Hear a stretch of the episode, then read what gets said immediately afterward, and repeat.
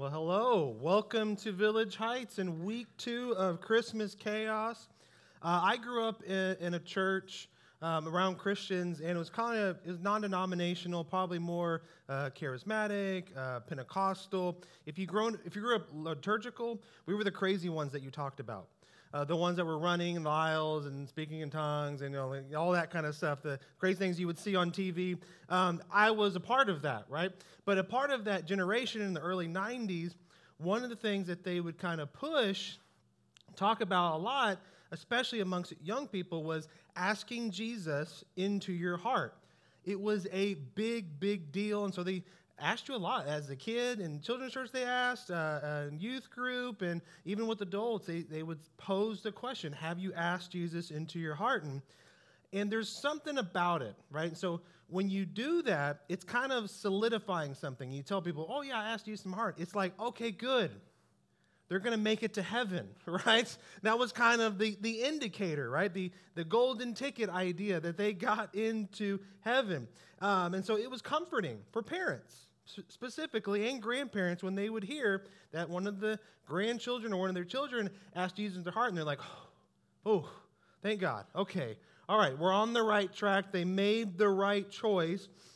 And for me, I asked Jesus into my heart many times uh, because I kind of felt like every time I, I, did something that was not the greatest decision um, or I did something selfish, I was like, did Jesus leave? I don't know, he might have left the party of my heart because he didn't like the party anymore. I, don't know. And so I had this idea that I would constantly ask Jesus into my heart after certain events that would happen in my life because I just wanted to make sure he was still there, right? And he knew that he was still welcome, even though my actions might not have shown that. It was kind of like re upping the membership you know, like the rewards program of getting into heaven, you know, my jewels and, and all those things in heaven. Um, it was kind of like just re upping over him. And I'm not shaming it, okay? I'm not shaming that process. It, it just was what it was. That was the culture in that time. That was kind of what was pushed. And I get the feeling now, because I'm a parent, and I understand that feeling of wanting to know. And so with our kids, um, Hannah and I, we try not to push it we kind of just try to let it organically happen. And we remember the time that Gage asked for the first time, you know, with the understanding that we are pastors and we're always around it. We don't have to like push it, it's just kind of always there. Um, but we were in the car one day and uh, Gage asked, we just had baptisms. And to him, at that age, it was like a swimming pool for church, right? And he was like, How do I get into the swimming pool? How do I get access to that at church? And I was like, Well, it's called baptism, and it's not really just for fun, it means something. Like, well, what does it mean? I'm like, well, it's a representation of what happens on the inside, on the outside, of what when we ask Jesus into our heart. And he's like, well, how do you ask Jesus into your heart? And I'm like, well, it's real easy. And so we went through the whole process with him. But we're in the car. So I'm driving, Hannah's in the passenger seat, and he's behind us. And before we even get, Hannah's bawling by this point, you know, and I and trying to hold it because he like, you won't engage and think there's something wrong. No, it's a great thing that's happening. Uh, but mommy is just, you know, so touched. Uh, and so we, you know, we kind of tag teamed it, went back and forth, and then we did the prayer with them. And I remember when it happened, this calmness kind of like went over me of like, oh, good. He made the choice himself. It wasn't forced. he, he was the one that wanted it. And it kind of like goes, oh, good, he's on the right path. And as, you know, grandparents and parents, you know, as kids grow up and they make dumb choices, as we do, because humans aren't perfect, and we all wander at some point. That's why we call it ourselves a, we call ourselves a community of wanderers because we all wander. Um, and you kind of you look at them and you're like, but they did ask, right? I remember that one point uh, when they asked Jesus into their heart. So you kind of it gives you confidence. It gives you uh, in what it is. And I'm not saying that telling you how to parent or anything like that because there's no perfect parent. And uh, you think that you're a perfect parent, or you tell people that you're the writer producer of your own uh, fan fiction, okay? Because you're not. There's no perfect parent out there, okay? But and that had nothing to do with anything. But as kids grow, they make mistakes, which you know they will. They wander. But there's something reassuring, remembering they made a choice. And so in that process, in that thinking, with it in the 90s, early 2000s, it was like this idea of entering into. Like they said the prayer, now they've entered into something, okay? And that's the way it kind of felt. And so I always felt like if I wasn't a part of it, I had to re enter. That's why I said to say the prayer over and over again. Again, none of that's a bad thing. It's good. It kept it fresh on my mind. However, when I read the Gospels, it's not so much about entering in as it is about participating in.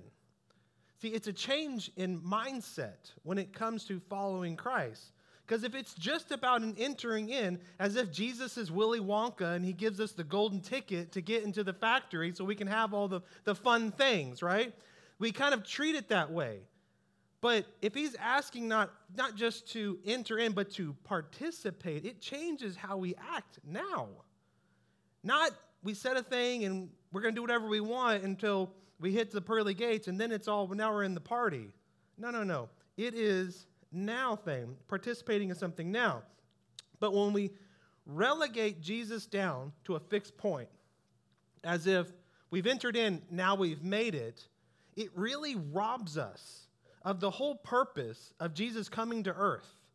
That was a part of it, yes. Salvation, getting into heaven, uh, uh, getting back to our Creator, that was all a part of it, but that was just a part. A great part, but a part of it. There's so much more to the reason why Jesus came to earth to be with us. So, when we relegate it like that, it really robs us and it diminishes the purpose that Jesus holds in our part, in our hearts. And so now we've kind of hit this place to where we all kind of identify, we, we say that we are believers, but we don't necessarily identify as participators. We call ourselves believers and we put it on our dating profiles and you say what kind of sect of Christian you are and all these things. You put it on Instagram you, you put your Bible picture so everybody knows that you believe in God, right? And so there's no, no argument with that. But participating kind of changes the game. Are you a participator? So in the first century, these terms were synonymous. Being a believer and participator were together. They knew that if you said you were a believer, you're participating. And if you didn't participate, they would say, You're not really a believer. You're just in this because you're around us. You're a bandwagon kind of person. So imagine if we did that today in our churches if we divided them up and kind of said, well, what are, how are you participating? Oh, you're not really a believer. We would divide churches, denominations. Things would go crazy and AWOL uh, for all over the place. But for us, and I don't know, I don't know, like it, I don't know if we do this intentionally, but we do it easily. And what the game changer is in being a participator or just a believer is we look at Jesus as just this religious figure, but actually, we birthed a king. Now, when you say well, you birth a king, that changes things. It's not, not a pastor wasn't birthed or a, you know, a, a CEO or a, some kind of leader. It, no, this was a king. It was very purposeful in the, the terminology. So establishing, a king that came to establish an upside down, others first kingdom, a kingdom of empathy and love that participants then then because of they because they were participants, we get to celebrate Christmas now. So to realize that if they didn't participate in the way that they did then, just like in culture, churches like if we treated Jesus like we treat church now, like the, whole manger scene would have had a smoke machine and a laser, you know, and lights and a guitar solo in the back and but it had nothing to do with that. We would have had them in the best hospital room, and, and that's all good and great, but that's not the purpose of the story. He was born in the lowliest of places. So after the first Christmas, everyone was anxious to get things back to normal. Uh, just kind of like we are now about Christmas. And these, like we love Christmas, but then when Christmas is over, we're glad Christmas is over because it's like a hail mary for a month, right? Just craziness just happening, and it's not a terrible thing; it's a great thing but everybody was anxious for it to return to normal. So, in effort to make that happen, Caesar Augustus issued a, a, decree. In Luke 2 1, it says, In those days, Caesar Augustus issued a decree that the census should be taken of the entire Roman world. So, in this time, for that to happen, everybody had to go back to their hometown. Where they were born, wherever you're from, go back to your place of birth, um, which kind of set the stage of the first Christmas and kind of the chaos that happened. But in those days, there was no Christmas. It was just it just got cold and then it got warm again. and then you realize winter is over, right? There, there wasn't this signifying day. There wasn't this buildup. All the markets weren't pushing Christmas tchotchkes on you and lights and, and telling you had to get a tree and all. That didn't happen like the four months before actually Christmas was beginning. Like that, that, that wasn't a thing. So they were not warned. They had no idea this new Christmas, this first Christmas was even coming. They were just kind of thrusted into it, right? There were a few that were watching, but it wasn't Christmas to them, it was just chaos. They were just thrown into this chaotic moment. So, in the chaos, a child was born, a king was born, not a religious figure, a king. And according, and then we know that because of what the angel told Mary in Luke 133, he told Mary, uh, his kingdom will never end. Those were big words his kingdom, right? So it would be the same now as like we have a reigning president, right? And we have a term and all that kind of stuff. If I just all of a sudden started putting all over social media and I was a person of power and I said, hey, the new president is coming, they would be like, what? We haven't voted yet. There's no new president, right? There would be a signaling. It would be like, you know, it's fighting words, okay? There, there's new power coming around.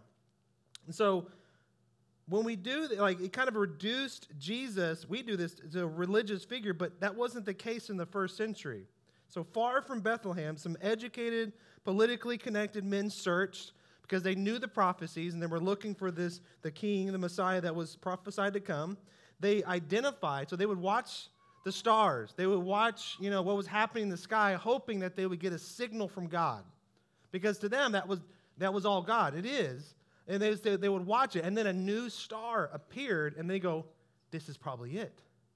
This is the indicator. The one that they've talked about. He is on his way. So, looking for divine messages, movements, planets, stars, all that. They divined the new star, convinced the signal of the new Jewish king. So they had, uh, they, so they headed to the logical place that they thought that the king would be, Jerusalem, right? So in Matthew 2 1, we're going to pick up there. It says, the Magi from the east came to Jerusalem and asked, Where is the one who has been born king of the Jews? Again, this is fighting words, right? Fighting words. We saw his star when it rose, and we have come to worship him. So the problem is the Jews already had a king. They already had a king. And so for you to come and say, Where is this new king? gossip starts to spread. People begin to like, because you would dare say something like that then, right? Because it would threaten the leadership of that time. Uh, and so it, you know, it starts spreading all around. Eventually gets back, probably gets back to Herod. Um, so it says, when King Herod heard this, he was disturbed, in all Jerusalem with him. See, that's the gossip aspect. It wasn't just it got to the king, right, Herod. Um, all Jerusalem knew at some point because those are big words. So the birth of the king, foretold in the stars, signaled a regime change. And at this time, regimes changed so rapidly and so quickly and violently that just the utterance of this, the whispers of it, was scary. Not just for the king, but for people, right? Because that meant turmoil, that meant a struggle. So it threatened Herod's legacy. So in verse 4, it says, When he called together all the people's chief priests and teachers of the law, he asked them where the Messiah was born. Okay, where he was to be born. So imagine that, right? So he pulls them all together and he says, Hey guys, I just heard this thing floating around, and I'm not threatened by it at all, right? It's not a big deal. Um, but uh, if, if, if the Messiah could be anywhere, where do you think he could be, right? Where do you think this Messiah is? You know, trying to play it on, like not a big deal. Right? He's like, hey, just where, where do you think it be? So the Messiah, the word and its meaning meant the anointed one. This is God's final king, the anointed and appointed uh, by God. And the Greek term for Christ, as we learned last week, and Herod knew this, and we easily miss it, that Christ is not his name. Christ is not Jesus' last name, okay? It's a title, all right? It meant king. It meant that he is the chosen king, which is completely threatening to the current king. All right, so it, it, was, it was troublesome for him. So Herod asked the Magi where the Messiah was to be born. And they tell him, like six miles from here, right? So judging on, on their calculations. So, verse 5. Uh, in Bethlehem, in Judea, they replied, For this is what the prophet has written. But you, Bethlehem, in the land of Judah, are by no means least among the rulers of Judah. For out of you will come a ruler. Then Herod called the Magi secretly and found out from them the exact time the star had appeared. He wanted to know not just where he was going to be, but what was the age. How old was this child king so he could plan accordingly for it? He had reigned for 40 years. In this time, you don't stay king for 40 years by being nice and passive by saying, oh, it's all good. You know, all the time somebody tries to raise up against you, right? You were ruthless. You were p- calculated. You planned a lot. You were decisive and proactive of maintaining your kingship. So he wasn't just going to sit by and let it happen. He acted casual about it because he needed some information. He was a smart guy. He ruled for a long time, smart dude, right? And so, but he's like, hey, where you, I mean, if you had to guess, where do you think this baby king is going to be, right? Where do you think he's going to end up? So, um, he wasn't going to let it happen. And this is kind of where our lives, this is shocking to say, intersects with King Herod's, right? So, like us, um, he had no problem seeking forgiveness from an invisible God. So, most of his people were Jews. And being a smart ruler, you keep your constituents happy. You could lead by fear, but that will run out quicker. It's a lot easier to lead when they like you. So he embraced the Jewish community, he rebuilt their temple. He would seek for forgiveness and, and, all, and participate in their rituals and all the things that they would do to make them happy, essentially. Smart guy. But there was a change that's, that's one thing, just making people happy and just going through the motions. But to submit himself, to surrender to a baby king, not going to happen. He is not going to do that. He will never do that, much less a baby any king. He would never do that. So, this is where we attempt to keep heaven and earth conveniently separated, right? We, we try to keep them uh, separated. So, after the first Christmas, there, this was no longer an option. So, but prior, it was a lot of like what humans can do to sacrifice and please God and follow and follow all of these rules. And then when Jesus came to earth, he collided the two together. Heaven now is on earth with us. Now there is no separation. He's standing right there. He's watching you eat. He's watching you how you talk to people, right? He is with us experiencing the same things. Heaven and earth came in the form of a baby king. It collided. And he would establish his kingdom in this world and in the hearts of men and women, inviting everyone to participate. It was no longer just to say, I believe in. It was, I participate in because I believe. It changed things. So, verse 8 continue on. It says, he sent them to Bethlehem to discover the location of the child king. and this is what he tells them in verse 8. It says, Go and search carefully for the child. As soon as you find him, report to me. This is kind of ironic and funny to me. It says, So that I may go and worship him. He was not going to worship that baby, he was tricking them. He's saying, Hey guys, I, I want to go worship him too. I, I'm cool. Don't worry about it. Just tell me where he is you know, that kind of thing. So, uh, continuing on, verse 9 says, After they had heard the king, they went on their way. Um, now they knew where to go, and it was six miles uh, to Bethlehem. And continuing on, verse 9, it says, And the star they had seen when it rose and went ahead of them until it stopped over the place where the child was. On coming to the house, they saw the child with his mother Mary, and they bowed down and worshiped him. They bowed to a child as they would a king. They worshiped a child, a baby, as if they worship, were worshiping a God.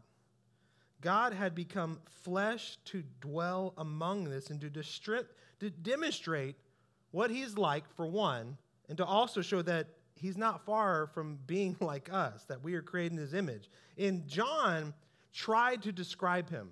He tried really hard, but how do you describe Jesus when the world has seen nothing like him before? And he tried his best, and he did it in this way. He said, If I had to pick what Jesus is like, he is grace and truth. And not just a portion, he's full of both.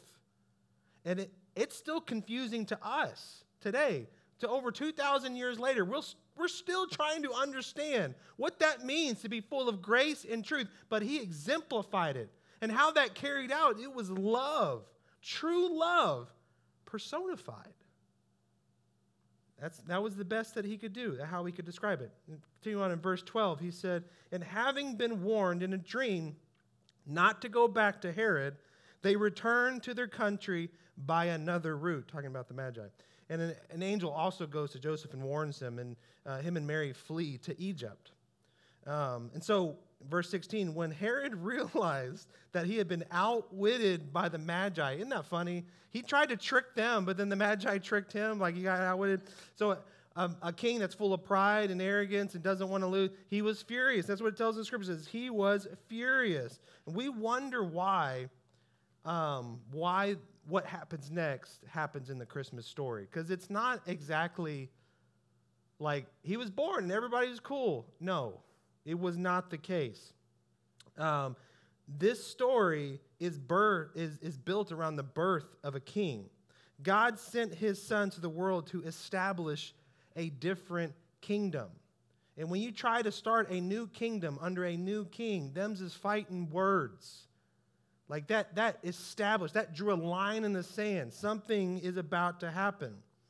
Continue on in verse 16. So, because of that, and because he was furious and he realized he was outwitted uh, by the Magi, he was tricked by them, he says, And he gave orders to kill all the boys in Bethlehem and in its vicinity who were two years old and under, in accordance with the time he had learned from the Magi. Can you imagine the generals and soldiers that came together? He's like, All right, the new king, I need you to do something for me. I need you to go kill all the boys. And they're like, What?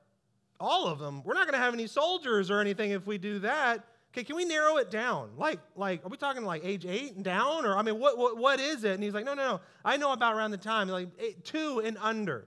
I want you to go do this. And they're like, are you sure? But it happened. They did it. He gave the order, and they went out. And here's the truth, and this is bad things have been happening to good and in, innocent people for a long time. Ever since sin has entered this world, that has been happening. And this next part is a hard pill to swallow for followers because we feel like if it isn't entering into something, we've separated ourselves. But when Jesus came to the earth, he crashed it all back together, earth and heaven. So there is no escaping. So it's not an entering in to escape, but it's an entering in to participate in what's happening in this world. Our faith does not require us to look away from cruelty, injustice, and suffering. It's a part of the story woven into the f- fabric of our King, of our, of our Savior. Bad things happen to good people doesn't contradict what we believe. At the end of Jesus' life, the worst possible thing happened to the best person that has ever walked this earth. That's a part of the story. And as Jesus followers, we're not required to look away, we're required to look at. To look at the cruelty in this world, to look at the suffering, to look at the injustice, not to hide away from it, but to approach it and be, and be involved in whatever it is. And that's sometimes hard because it's uncomfortable. But this, in this story, it reminds us when we see the cruelty, injustice, the suffering, it reminds us of why God sent his son. He sent a king to lead and instruct us in a different way of living. It's the reason God sent Jesus It's the reason why we have Christmas. We don't have Christmas just so we can sell things and have a great year and give presents to one another. That's a great part of it and that's fun and we enjoy it and we indulge in it as well. But however, the Christmas story is not just candy canes and, and frolicking and, and, and elves on the shelves and all this stuff. It is something bigger than that, much bigger. It's a reminder to us that we just shouldn't just have to be okay with what's happening here on earth, that we are called to participate to make it better to help, to be a part, to do what Jesus has done for us. And so Herod, in his refusal to bow to the baby king, he ended up becoming a footnote in the creation story and the rise of the one and only king, Jesus. So, about 40 years after Christmas, uh, that first Christmas, the Gentile world felt the tension between the kingdom of men and the kingdom of God that Jesus introduced to us. So, more than 300 miles north of Jerusalem in Syria, a city in uh, Antioch, uh, Antioch, Antioch, Antioch, a new term had been coined in response to this disturbing news. He named him.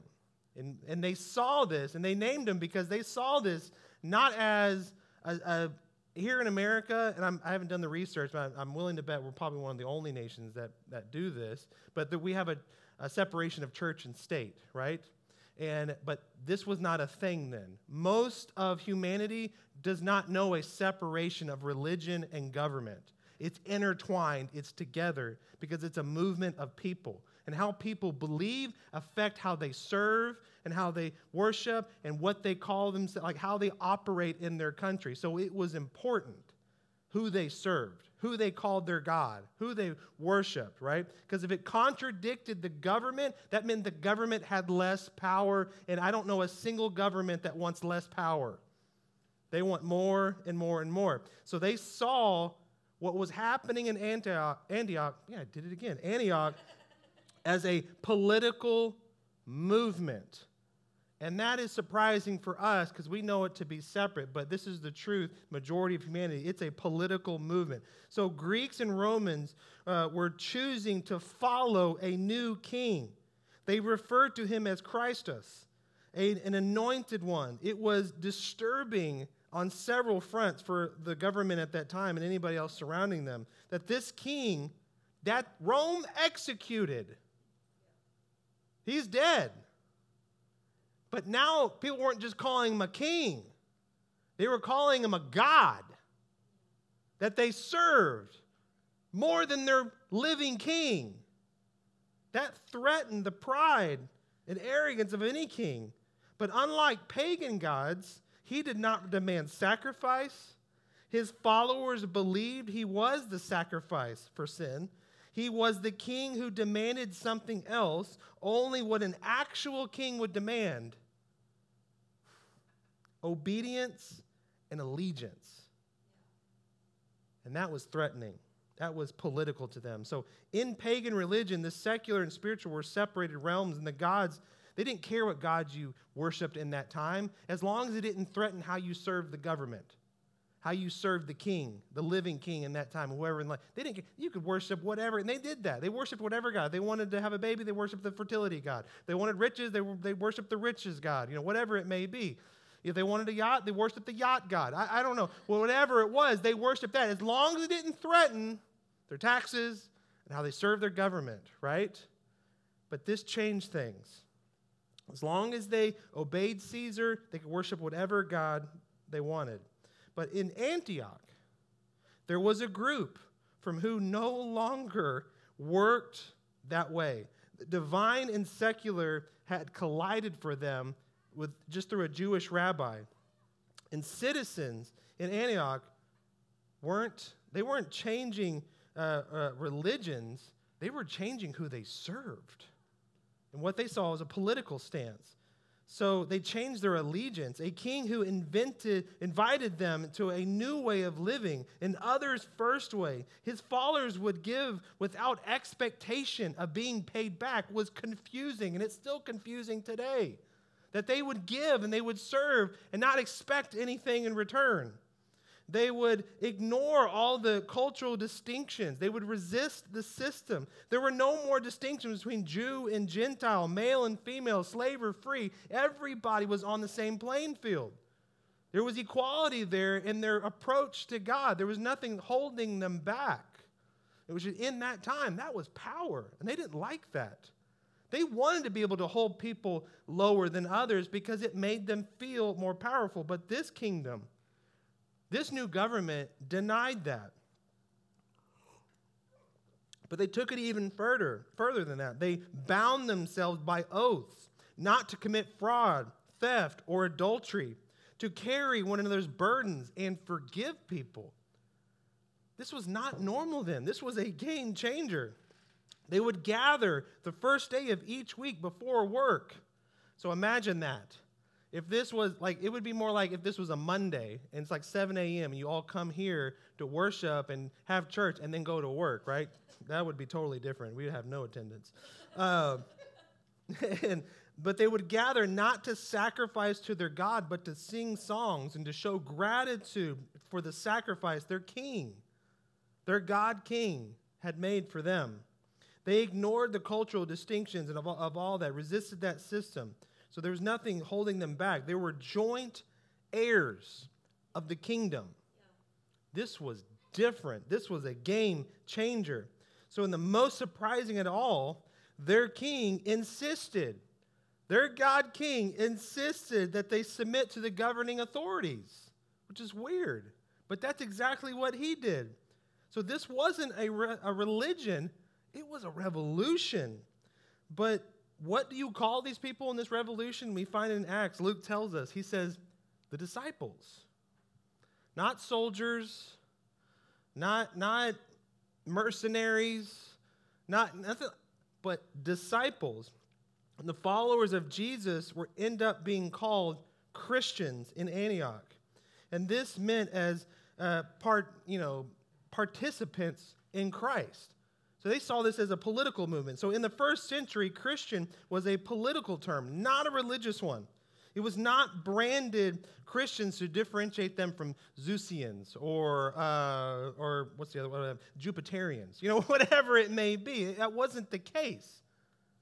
It was meant to distinct them from something that was governmental, that was political. And so the term was based on Latin uh, political terminology, and they had switched parties. And eventually, to be a Christian would mark you as anti Roman. And so, because of that, they were persecuted. They were hunted. They were sought after to be erased because they were threatening the government.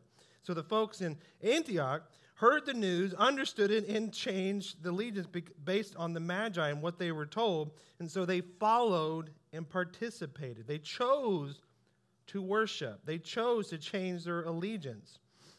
And so Herod understood this and what was at stake and what was being resisted, so he took it into measures in his own hands.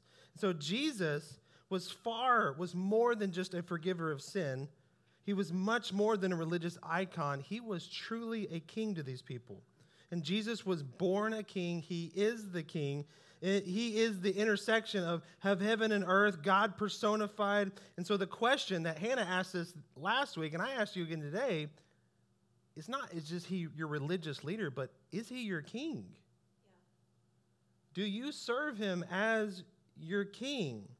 Is, he's my king. Have we chosen him as our king? Um, because forgiven people, and this is going to be weird to hear, forgiven people didn't change the world. People who forgive change the world. Catch that. It's not just that we are forgiven, it's the fact that we actively participate in forgiving today.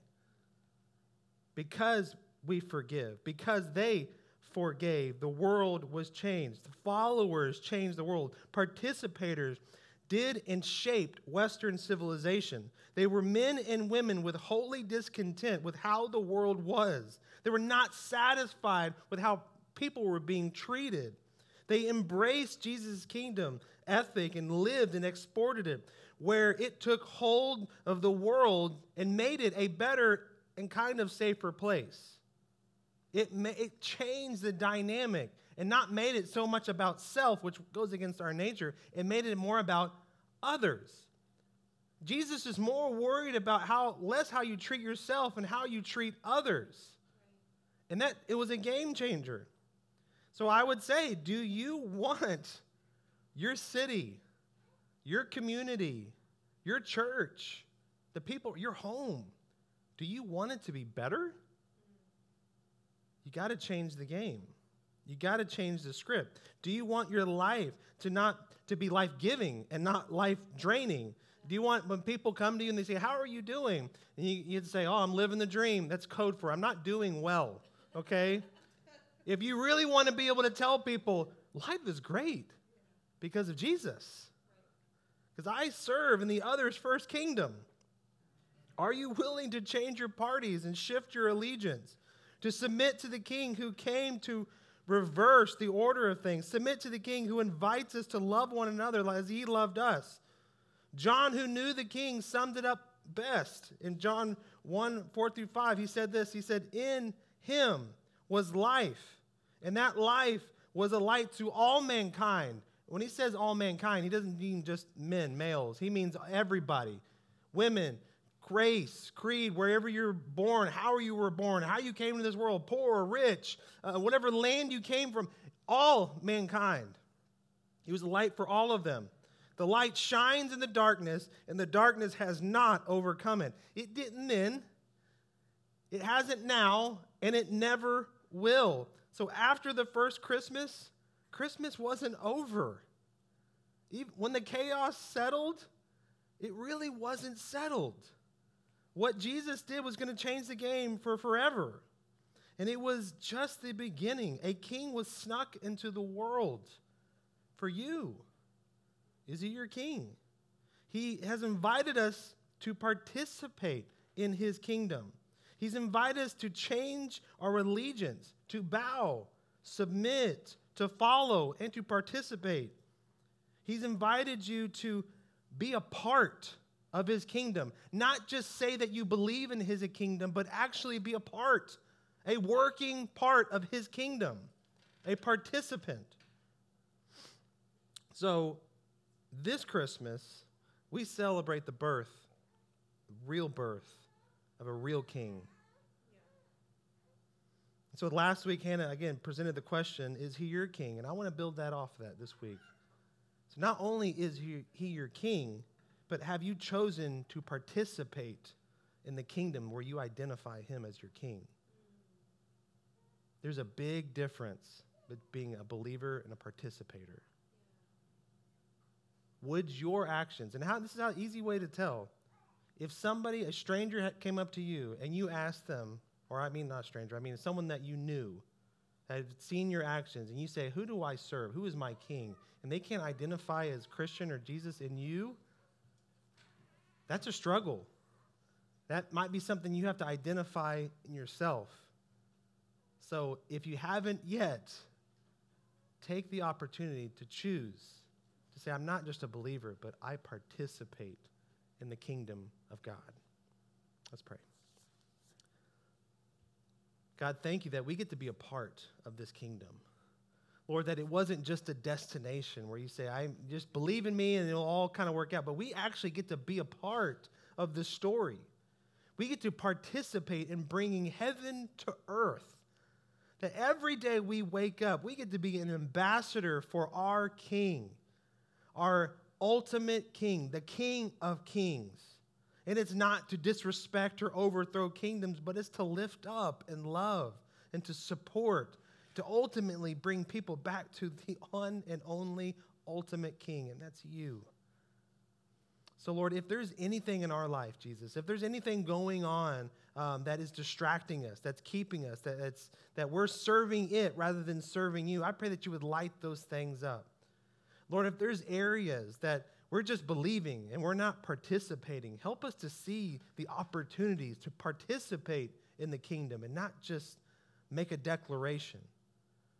And Lord, as a, as a community, as a church, I pray that we never, never lose our, our spirit of wanting to participate, even though it gets messy. And no matter how messy it gets, Lord, we at Village Heights will never stop participating. We will continue to push forward the kingdom, the one and true kingdom, and that's yours. So, Lord, in this Christmas season, help, help us to see that. Help us not to get distracted by everything that's going on, but to continue in the legacy of bringing heaven to earth in your name. I thank you for all of this. In Jesus' name I pray. Amen.